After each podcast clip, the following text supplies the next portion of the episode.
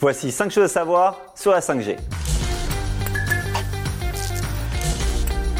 La 5G sera 10 fois plus rapide que la 4G au moins. Et ça pourra même monter jusqu'à 100 fois plus rapide. Mais bon, on va se calmer pour le moment. Mais la plus grande révolution, en fait, c'est le temps de latence, c'est-à-dire le temps de réaction entre l'objet connecté et le point relais. Concrètement, ça veut dire quoi? Ça veut dire que si tu as téléchargé un film de 30 gigas, ouais, je sais, je regarde tout en 4K. Il te fallait, avec la 4G, 17 minutes. Avec la 5G, il t'en faudra un peu plus de 3.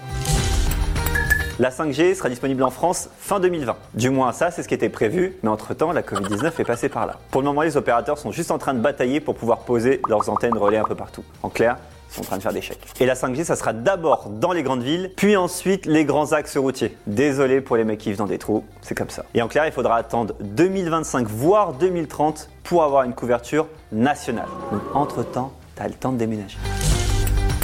La 5G existe déjà dans le monde. Évidemment, les boss du game, ce sont les Sud-Coréens. Le pays est quasiment connecté en 5G de partout. Mais nos voisins, ils ont déjà la 5G. L'Allemagne, l'Espagne, l'Italie, le Royaume-Uni, la Suisse, même Monaco, ils ont déjà un début de 5G.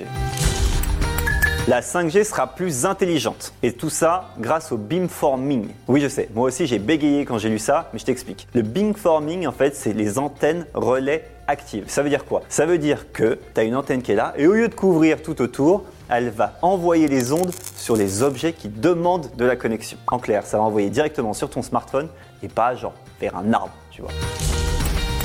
La 5G sera plus chère. Évidemment, tu pensais pas que tu allais upgrade comme ça sans taper dans ton porte-monnaie. Selon une étude récente, les Français seraient prêts à payer 9 euros de plus par mois pour avoir la 5G. Et puis à ça, il faut rajouter un smartphone compatible. Sinon, c'est pas drôle. Mais bonne nouvelle, la France possède les forfaits mobiles parmi les moins chers d'Europe. Merci beaucoup, hein, Free, SFR, La Poste, Red, Soch, Orange, de vous entretuer. Grâce à vous, on paye moins cher. Bon, évidemment, je n'ai pas parlé de l'impact environnemental ni des conséquences sur la santé parce qu'à ce jour, on n'a aucun chiffre viable. Tout ce que je peux vous dire, c'est qu'en 2024, on comptera plus de 80 milliards d'objets connectés dans le monde. Bonne chose ou pas, moi je sais pas. Tout ce que je peux vous dire, c'est que c'est que le début.